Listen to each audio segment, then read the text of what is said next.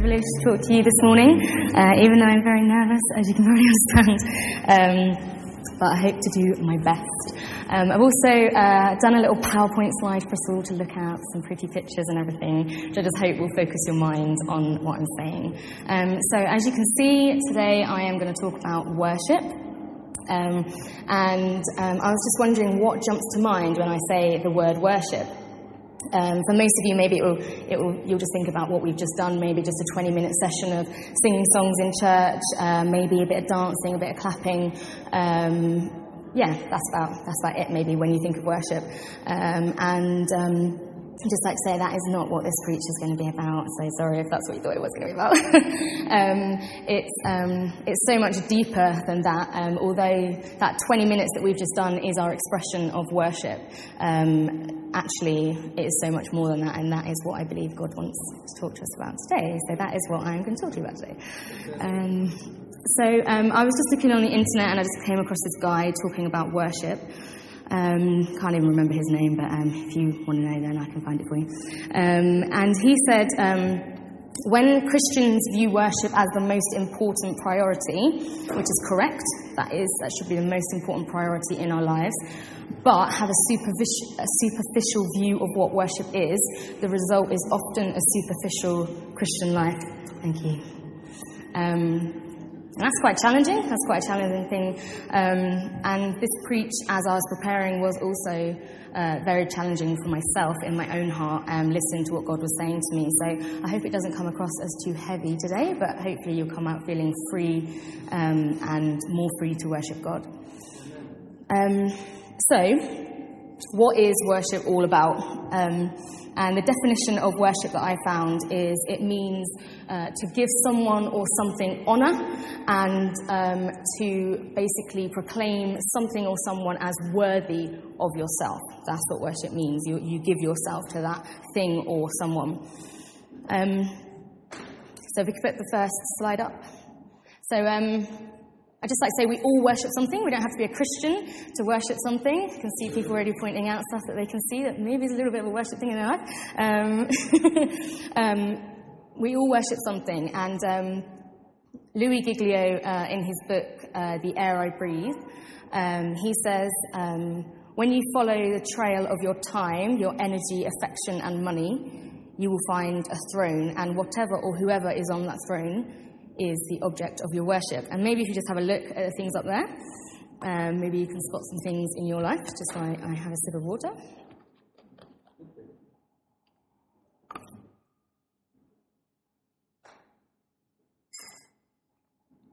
So, some of the stuff that we've got up there, you can see Facebook. That's one of the big worship things in my life. Every like every morning, that's first thing I check on my phone. Probably the last thing I check at night. Um, that takes up a big part of my life, and I'm sure it does uh, a lot of people's lives as well. Um, you can see like jobs, career, getting your dream job, fame. You can see Lady Gaga up there. Um, um, health and fitness, that can be worship in people's lives. Um, money, um, um, your hobbies like music, things like that, that can turn into a form of worship. Technology, having the latest technology having um, building up your self-esteem all the time. And then the big one uh, i think for everyone is relationships. Um, i think that is where we can easily fall into worshipping a human being rather than worshipping god. Um, um and all these things they can be good. They're not bad things. Um, it's not bad to go on Facebook, thank goodness. Um, and it's not bad to get married, it's not bad to love someone, but it's when these things turn into an idol in our lives that it becomes a bit of a problem for us. Um, so, what is an idol? Um, God talks about idols quite a lot in the Bible. So, what is an idol? Um, and the definition of an idol is any object of ardent or excessive devotion or admiration. um, so maybe just think about these questions. What is the first thing that pops into your mind in the morning, and what is the last thing you think about at night? What does the majority of your money and your time get spent on? And um, what would be the one thing in your life that you would find almost impossible to give up if God said, I want you to surrender that to me? What is that one thing in your life? Because I think we probably have a few, but I think actually um, there probably is one major thing in our life that we focus on. Um, and um, so if you put the next slide up, I'll just give an example of what can be, just to judge all the men and some women, don't want to be sexist, but. um, so, um, sorry, Rich, by the way, I'm just going to apologise now. Don't want to make you feel guilty, but. so, football is a major thing in this country. Uh, if you want to see people worship, um, you don't need to look in church, just go to a football match and you will see worship coming out from people's hearts. You see them raising hands, singing songs. They spend a lot of time, money, and they make sacrifices to support their team. They check up on their progress every day. Um, it comes up in every conversation that they have on Facebook or down the pub or anything. Um, some. um, some, some would even give their lives to protect their team's honour. Some, you can see someone being arrested there, and some would go to prison, and some would actually risk being, being killed for the honour of their team. Um, that's just an example of what an idol is. Sorry, Rich. it's not the only idol, it's just the one I thought of, sorry. Um, so um, now we're just going to hear what God um, thinks about that. um, and um, in Exodus 34:14, it says, "For you shall worship no other god, for the Lord, whose name is jealous, is a jealous God." Um, and in Deuteronomy 30:17, "But if your hearts turn away and you do not hear, you are drawn away to worship other gods and serve them instead." Um, and I think God is just trying to say to us the reason He he, he's not very keen on these kind of things in our lives. He, that's not really, that's not what gets God excited in our lives, to see us putting all that passion and energy in, into these things. Um, and, and the fact is that we belong to Him. We belong to Him. We are rightfully His. He, is, he has uh, died to claim us as His own, and He created us in the first place. Um, and idols are just a way uh, that the devil uses to distract us from us, and it can be. Um, really obvious ways to distract us, or it can be more subtle ways. Like I would say, even um, as Christians in the church, we can also use doctrines sometimes um, and raise them up way above even God Himself. Like that is what we worship. We worship that doctrine of maybe prosperity, of healing, of money, and that is the one thing we focus on. And if anything shakes that, our whole faith in God is shaken at the same time. Um, and so I think the, the devil will, will come in in even subtle ways to try and distract us and fix our mind on one thing rather than just fixing our eyes on God. Um, so, why are these things not good to worship? Why is God the only one truly worthy of our worship? And um, God gave me uh, two pictures, and um, the picture was of me walking into the throne room of God, and um, on the throne room of God, there was all these idols in my life sitting on this throne, a huge pile of them taking over the throne. Um, when I was thinking, hmm, where's God? And he was sitting on the floor next to the throne. And that picture horrified me. That was horrific to see that picture, to see that that is what, in my heart, I have done with some of the things in my life, I have just scooted God off the throne and put those things to worship them. But um, when you don't realize it, you just carry on. But when God shows you that vividly what you're doing in your life, it is, it is, it's horrifying when you know who God is. He's the King of Kings, and you just kicked him off the throne for these things. Um, and then he showed me another picture walked into the throne room again. I was hoping this time God would be on the throne, but nope. um, it was the same thing. All these idols were still on the throne again, and I'm like, God, what are you saying? Like, you're making me feel really bad. And um, um, as um, I saw all these idols on the throne, he, um, he just showed me how these idols crumbled into dust and blew away, and then left sitting on the throne. Underneath all that was God. And um, I just felt like God was saying, He is the one that remains today, yesterday, and forever. He is the one that is always there, always steadfast. And these things, that is the difference between worshipping God and worshipping idols. It's the difference between uh, fixing your mind on the temporary and fixing your mind on the eternal. Um, and God is the eternal one. He is the only one you can fix your eyes on. There isn't any other eternal that you can fix your eyes on. He is the only one. You don't really have a choice. That's it. He is the one. Um, so, um, if, if we do put our hopes and dreams, if we think, well, actually, I think it's all right to sort of, it's all right to have a few idols in my life as long as God's mainly on the throne, as long as He's got a little bit of a corner. Um, actually, um, if we put our hopes and dreams into the temporary, we are just setting ourselves up for a fall. Um, if uh, you look in Matthew 7, uh, verses 24 to 27, it's talking about the wise and foolish builders when uh, they build their house, when the wise man builds his house on a rock and the foolish man builds his house on the sand. Um, and I just felt like that's what God said. Like, if you build your house on the rock, which is me, when the storm comes, when everything is destroyed, uh, you will still be standing because you are on a firm foundation. But if you build your house on the sand, which is temporary, it can easily just be washed away by anything in your life. Um, you, you're gonna, you could fall at any point in your life. There is no security in, in putting your hope and dreams in those kind of things because at any point you can fall. Um, so, um, worshipping God is to fix our eyes on eternity.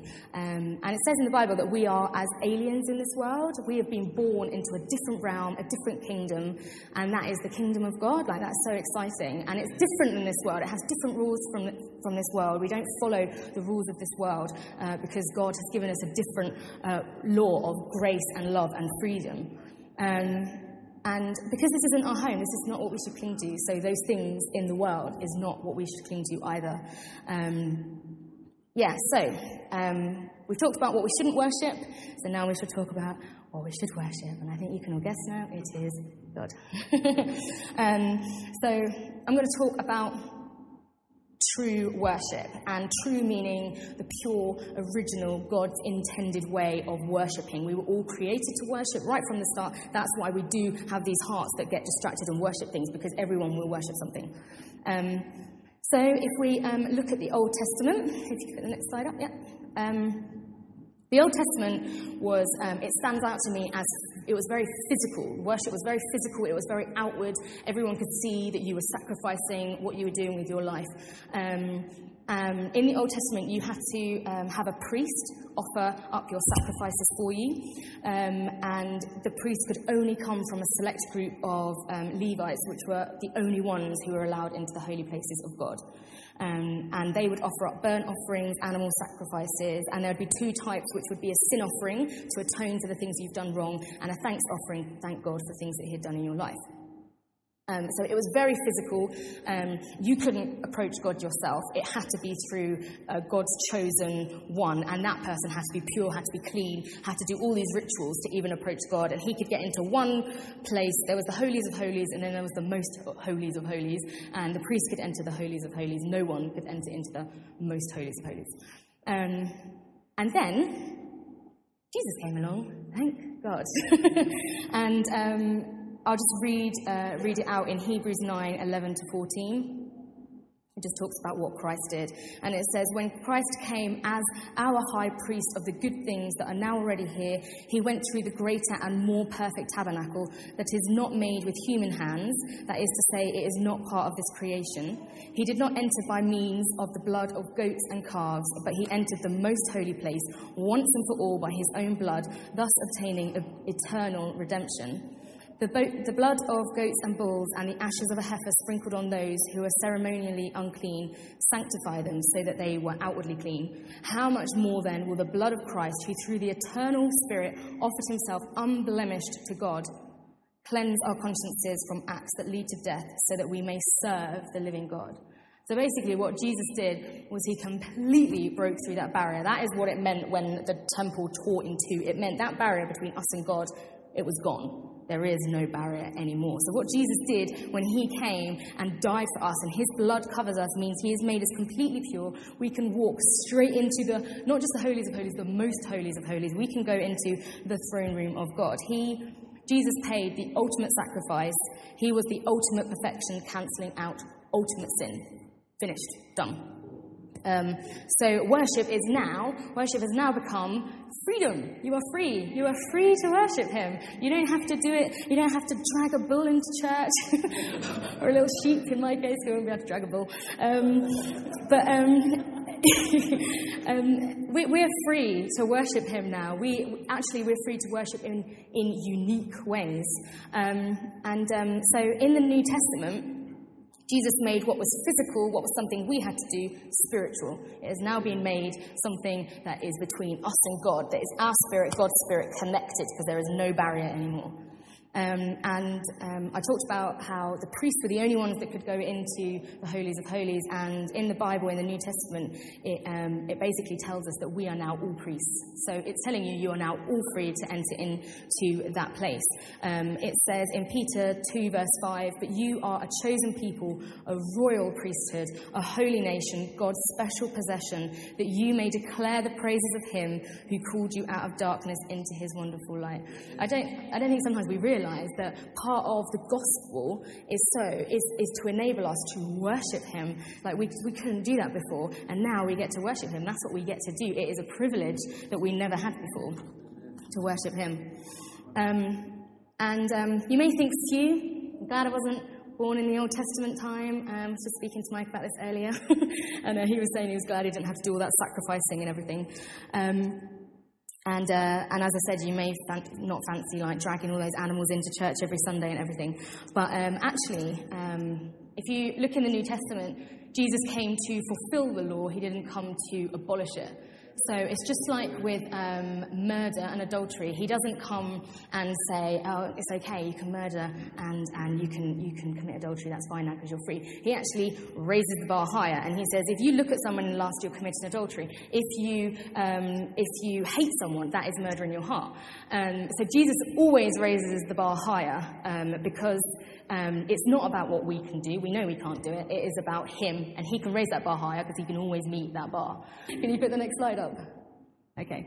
It says, But the hour is coming, and now is here, when the true worshippers will worship the Father in spirit and in truth, for the Father is seeking such people to worship Him. That is what God wants out of us now. That is the worship he wants now. He wants us to worship in spirit and in truth. And so that's what I was going to say. He set the bar higher.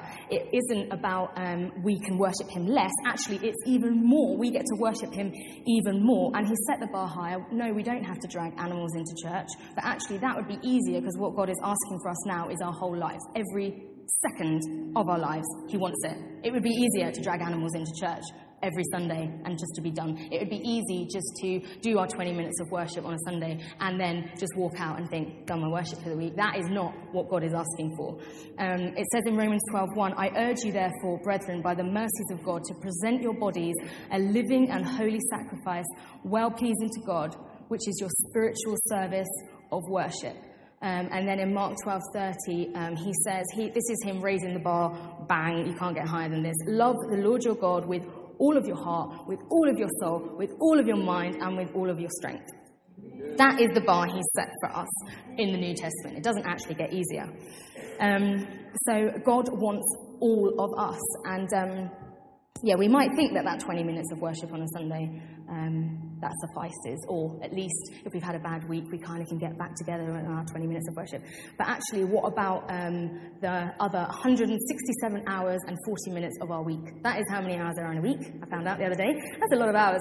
And um, that is a lot of opportunities to show worship to God as well. Um, and you may think to yourself, which is kind of what I thought when I read that verse for the first time, how is that possible? It is impossible to worship God with all of my heart, with all of my soul, with all my mind and all my strength. How is that even possible? And, um, and, and we're right, actually, we can't. We can't do that. That is impossible. Um, but, um, but don't panic. I have something to comfort you, or rather, Jesus sent someone to comfort you, and his name is the Holy Spirit. He is the comforter. Um, he enables us to worship God in spirit and in truth, as it said in John. So you're free. You don't need to feel under a burden. Um, all we've got to do is follow the Holy Spirit, and we will worship God with our lives. And so, what does that mean to worship in spirit and in truth? Um, so I was asking God about that and just saying, like, what, what does that mean? Um, and uh, I just felt like God said, so the spirit part of it means that it's no longer physical. It is spirit between you and me. It is not based on feelings. So it's not something that um, we, we walk into church or we, we go around our lives and it's only if we really feel like worshipping God. It's only if I'm in the mood to worship God. If I've had a good week, I'll worship God. If, if God's done something really amazing here this week, I'll, I'll worship God. Um, it's not actually about how we feel because our feelings will change all the time. I don't know about your feelings, but my feelings change all the time. My mood changes all the time. I don't always feel like worshiping. When I'm standing at the front of church, I'm not always in the mood to worship. That is, that's just the honest truth. Uh, because I'm a human being, and actually, it's the Holy Spirit that leads you guys into worship. It is not a human being at the front. Um, and, and so that's definitely what the Spirit means. To worship in spirit and truth is the Holy Spirit comes and He stirs it up in us. So if we arrive at church on Sunday and we don't really feel like worshiping, ask the Holy Spirit to come. Even if you've had the worst week ever, the worst year ever, ask the Holy Spirit to come and He can do the supernatural. I mean, we're not supposed to worship Him in the human, we're supposed to worship Him in the, in the supernatural, in, not just based on our feelings, based on who God is. And He never changes, so He's always worthy of our worship. So, um, the next one, so we worship in spirit and we worship in truth. So, worshiping God in truth means two things. Number one, we worship God as He is. You don't worship God in the little box that we put Him in. We don't say, I'm going to worship that God, or I'm going to worship that part of God. I don't really like that bit in the Bible. Take that out. Um, um, I'm just going to worship this part of God because this is what I'm comfortable with. This is what I. This is what I want to. Um, this is what I feel happy to worship God in. That is is not. We need to take God as He is in His fullness and worship everything in Him. Um, and in, in the same way, it's the same with us. We don't come to God in false humility. We don't come to God in false righteousness, thinking, oh, I, have done loads of things for God this week, so I can step into his throne room. Actually, that's missing the point. It's God who's done it for you. We, we can come to God if we're feeling down, if we're, um, if we're feeling depressed. We can come to God in any circumstance, and, and he accepts us. And to worship God out of those circumstances is even more powerful sometimes. Um, and um, also, if, if we go down the route of thinking, I can only, I can only worship God and I can only approach God when, when we feel holy enough, we're just setting ourselves up for a trap, really, um, of the devil. Because how can we ever make ourselves holy enough? We will never approach God. We will never, ever approach Him. So um, you have to know that God has covered you. You come to God knowing you're covered in the blood of the Lamb. However hard that is to believe in everything you might have done that week, you might have sinned a million times, you are covered in the blood of the Lamb. You can always approach God. Um, and yeah, we need, we need His forgiveness. So if you're not going to approach Him, then we're not going to get the forgiveness. And that's what the devil wants. So never let anything hold you back from approaching God. Um, so um,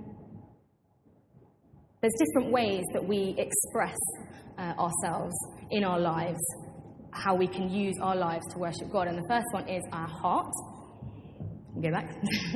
um, and I think our hearts is a big one. I said earlier with, um, with relationships, that's probably the biggest thing that um, can distract us from God. Another human relationship satisfies, can easily satisfy those things that God wants to satisfy in our lives, and that can be easily something that we um, fix our eyes on. Um, and um, it's part of honoring God by honoring others around us. He's like the most important, the second most important commandment in the Bible is loving others as yourself. So part of worship to God is being part of a community, is um, giving yourself to others, sacrificing yourself for others, and respecting, loving, and honoring those around you. Um, and then um, I think relationships is one of those things that um, I've seen it um, in some of my friends' lives, um, where it can be one of those things that is is the thing that turns someone away from God. And quite subtly it can happen, and um, it's, it comes to a choice where they know someone is saying to them, um, I want you to give this person up. And um, they know God is saying that to them, and they make a conscious decision because of their feelings, which are huge. Feelings are huge. Love is huge, isn't it? Uh, it's, very, it's hard to turn against your love and your feelings for someone else, but, but you, you choose that feeling and that love over your love for God. And you can see that in people's lives sometimes. Um, I can I've seen it in my own life sometimes, um, having to give those things up and struggling with that. Um, um, but God wants the best for us. He only asks us to give things up because He wants the best for us. Um, and although these people may go on to get married and have the most amazing marriages, and they will be covered by the grace of God if they ask for forgiveness uh, in turning against God, they will definitely be covered by the grace of God. But they may have the most amazing marriage, um, but how is their relationship with God? Because they have made a conscious decision to choose someone over him. And that has an effect on any relationship. Any, any of your relationship, if you choose someone over that person, it will have an effect. Um, so that's just something to think about, like a challenge in our hearts. Um, even, even some of you who are already married, um, it's, it's, it's a challenge to not put that person above God, to not, because I know when I get married, that'll be a definite challenge for me, that, that I'm not running after them, I'm running after God with them. So um, the second one is time and money. Um, so we use our resources that God has given us in the first place. I think we need to understand that everything belongs to Him. He chooses what He gives to us, and He chooses what He would take away from us, um, and we give that back to Him in worship. So it is a sacrifice. Um, it is a sacrifice, but in some ways, He's given it to us in the first place. So really, it shouldn't be too hard to give it back to Him. But money probably is the hardest thing to give back to God because that is our provision. We depend on that to live, or so we think, when actually it is God we depend on to live. Um, so sacrificing these things is about trusting God really and um, trusting that He is He is your provider. He is the one um, that will provide for you. Um, and God also wants us to be wise with spending our money. He doesn't want us to use money as, as our source of security and happiness, going, to, going out and buying all the most up to date things to make us feel secure because we're up to date with the world, and, um, and going out on little spending sprees like probably a lot of us girls do just to make us feel a little bit happier.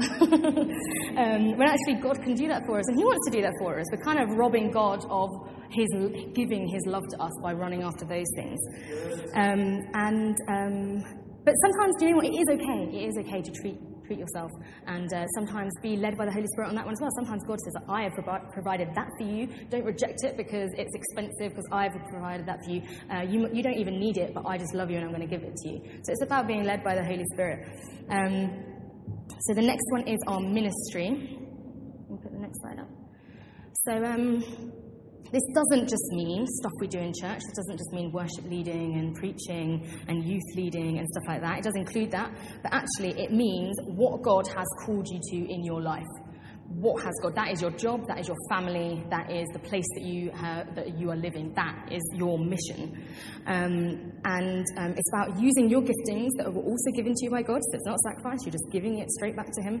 Um, wherever you are in the world, in your whole life, to glorify and worship Him and um, God just revealed to me um, recently that my job as a nurse, I used to sort of be really like, oh God, I just really want to work for the church. So much more holy. And uh, I really want to just like, yeah, spend my time in the church and do worship leading and all this kind of stuff. And then I just felt like God said to me, do you know what? Your job that is your ministry. That's what I've called you to. That is, you are, you have been put into the most vulnerable places with the most vulnerable people, and you are a child of God in that situation. And, um, and it's just made me really excited about my job and made me think, wow, actually, that is so true. This is my mission field. If I was doing the same thing in Africa, I would call myself a missionary. So why, just because I'm doing it in the UK, do I not? Um, so I think it's good to, for us all to think of ourselves as missionaries for Jesus.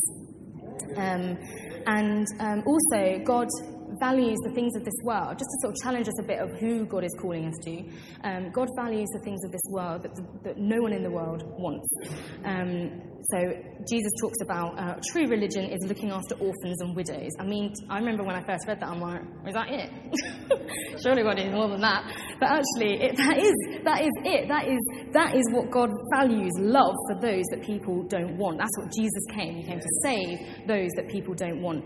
Um, and we might think, okay, um, don't really have any widows around. Um, I'm sure I could like help an old lady across the road, or I could go to Africa and have like my picture taken with a little cute African child and put it on Facebook to make myself look like I'm doing missionary work. That's uh, sorry.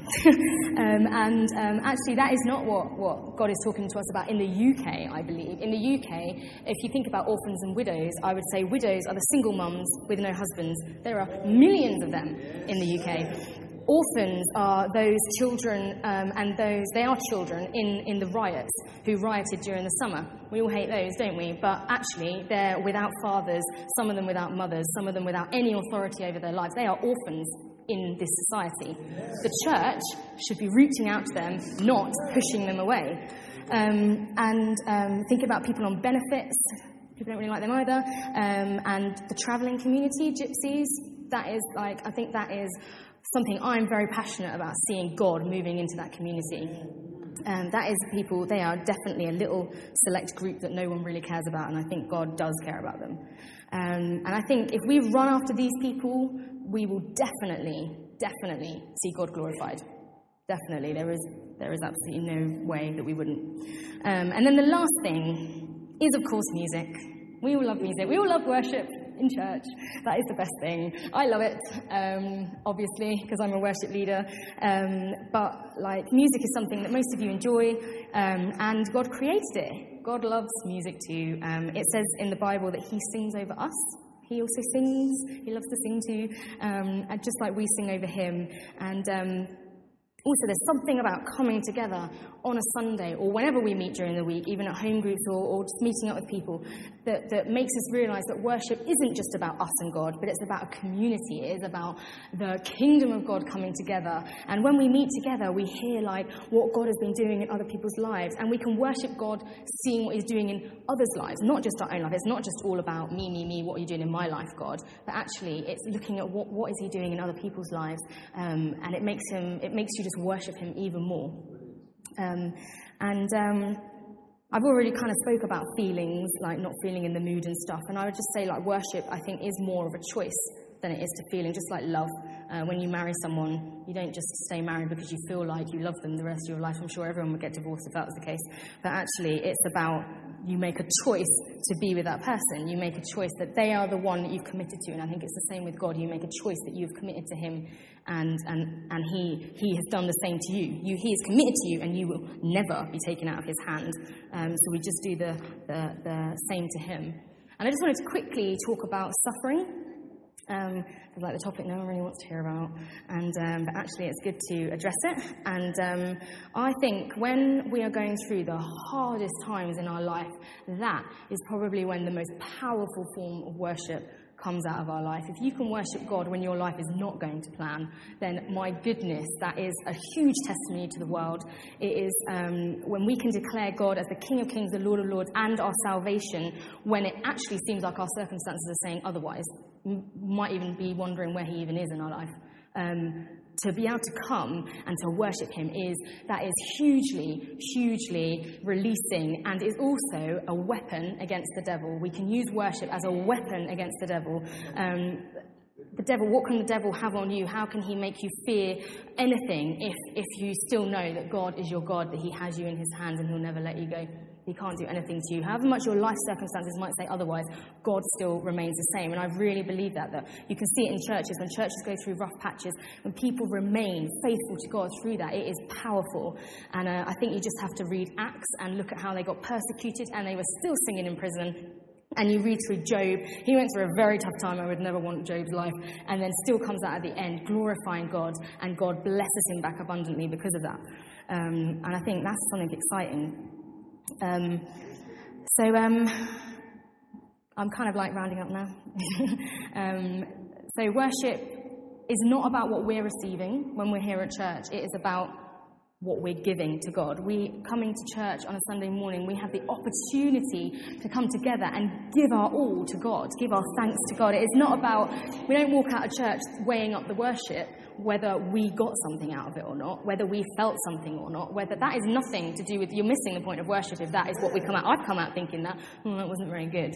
Um, but actually, what makes worship good or not? Worship good or not is your heart being open to God and worshipping Him in spirit and in truth. That's what makes worship good. Nothing to do with whether the songs were boring or whether they were out of time or in tune or were amazing like Hillsong. That doesn't make worship good or not. Worship is your heart. Um, and um, so um, I think, yeah, we just need to let it take root in our hearts that um, when we come to church on Sunday morning, the singing part is not just worship to God. Every part of the service is worship to God. Um, so when we're meeting together for coffee, that is worship to God because we're honoring each other, we're supporting each other, we can pray for each other. Um, listening to the word of God is, is worship to God by humbling yourself under the authority of God's word and letting that change your life as you go out. That is worship to God to let that change your life. Um, being under the authority of the leaders that God has given us, that is worship to God. Tithing and giving back to God, that is our worship to God. Taking communion is worship to God. Responding to God after the service and praying for another for one another. So the whole service is worship to God. We don't just do our worship time and then it's over. Everything is worship to God.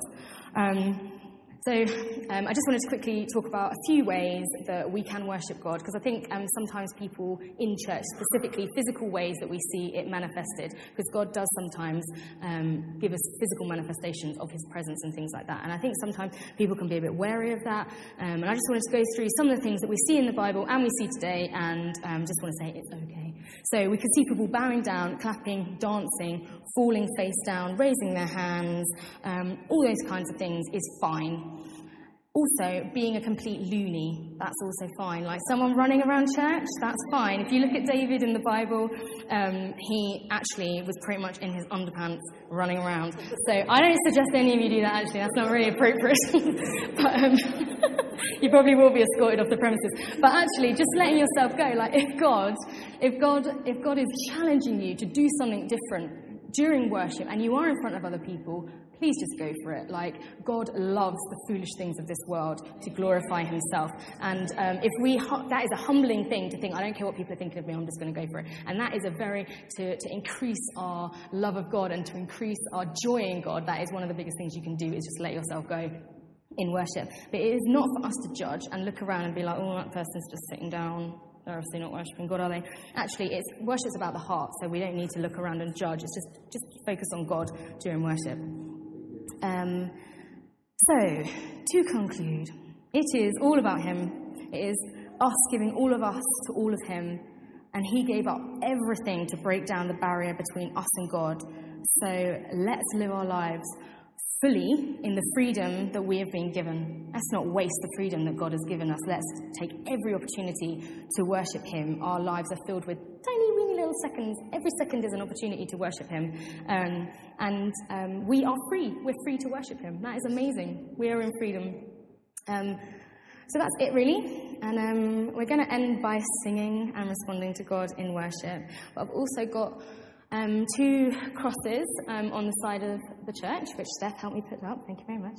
Um, and they're probably a little bit wonky, sorry about that. Um, and uh, there's paper on the side on the tables with some pencils and stuff. And I just thought it would be cool for us to respond to God by like just thinking of that one thing in your life that you know overtakes God on numerous occasions. You know it does. Like you can probably all think of it right now. And um, you know it's, it's, it's, a heart's design. It doesn't necessarily have to be a bad thing, but you just know that that is something that um, you're not quite satisfied with either giving up or not having at the moment. Um, and if you just write it on a piece of paper, and then you can either screw it up, fold it up, and throw it at the bottom of the cross. And then, um, if you want prayer, you can stay at the cross, and the prayer team will come and pray for you, um, just to release you from that. And um, um, or we can just come and uh, sing together and just uh, worship our Lord because we're free. those things, they're away from us. And even though we know we're going to go into the next week, still, still putting things above God. He has covered us with his blood. We're still holy. We can still approach him at all times. So let's approach him now. That's it.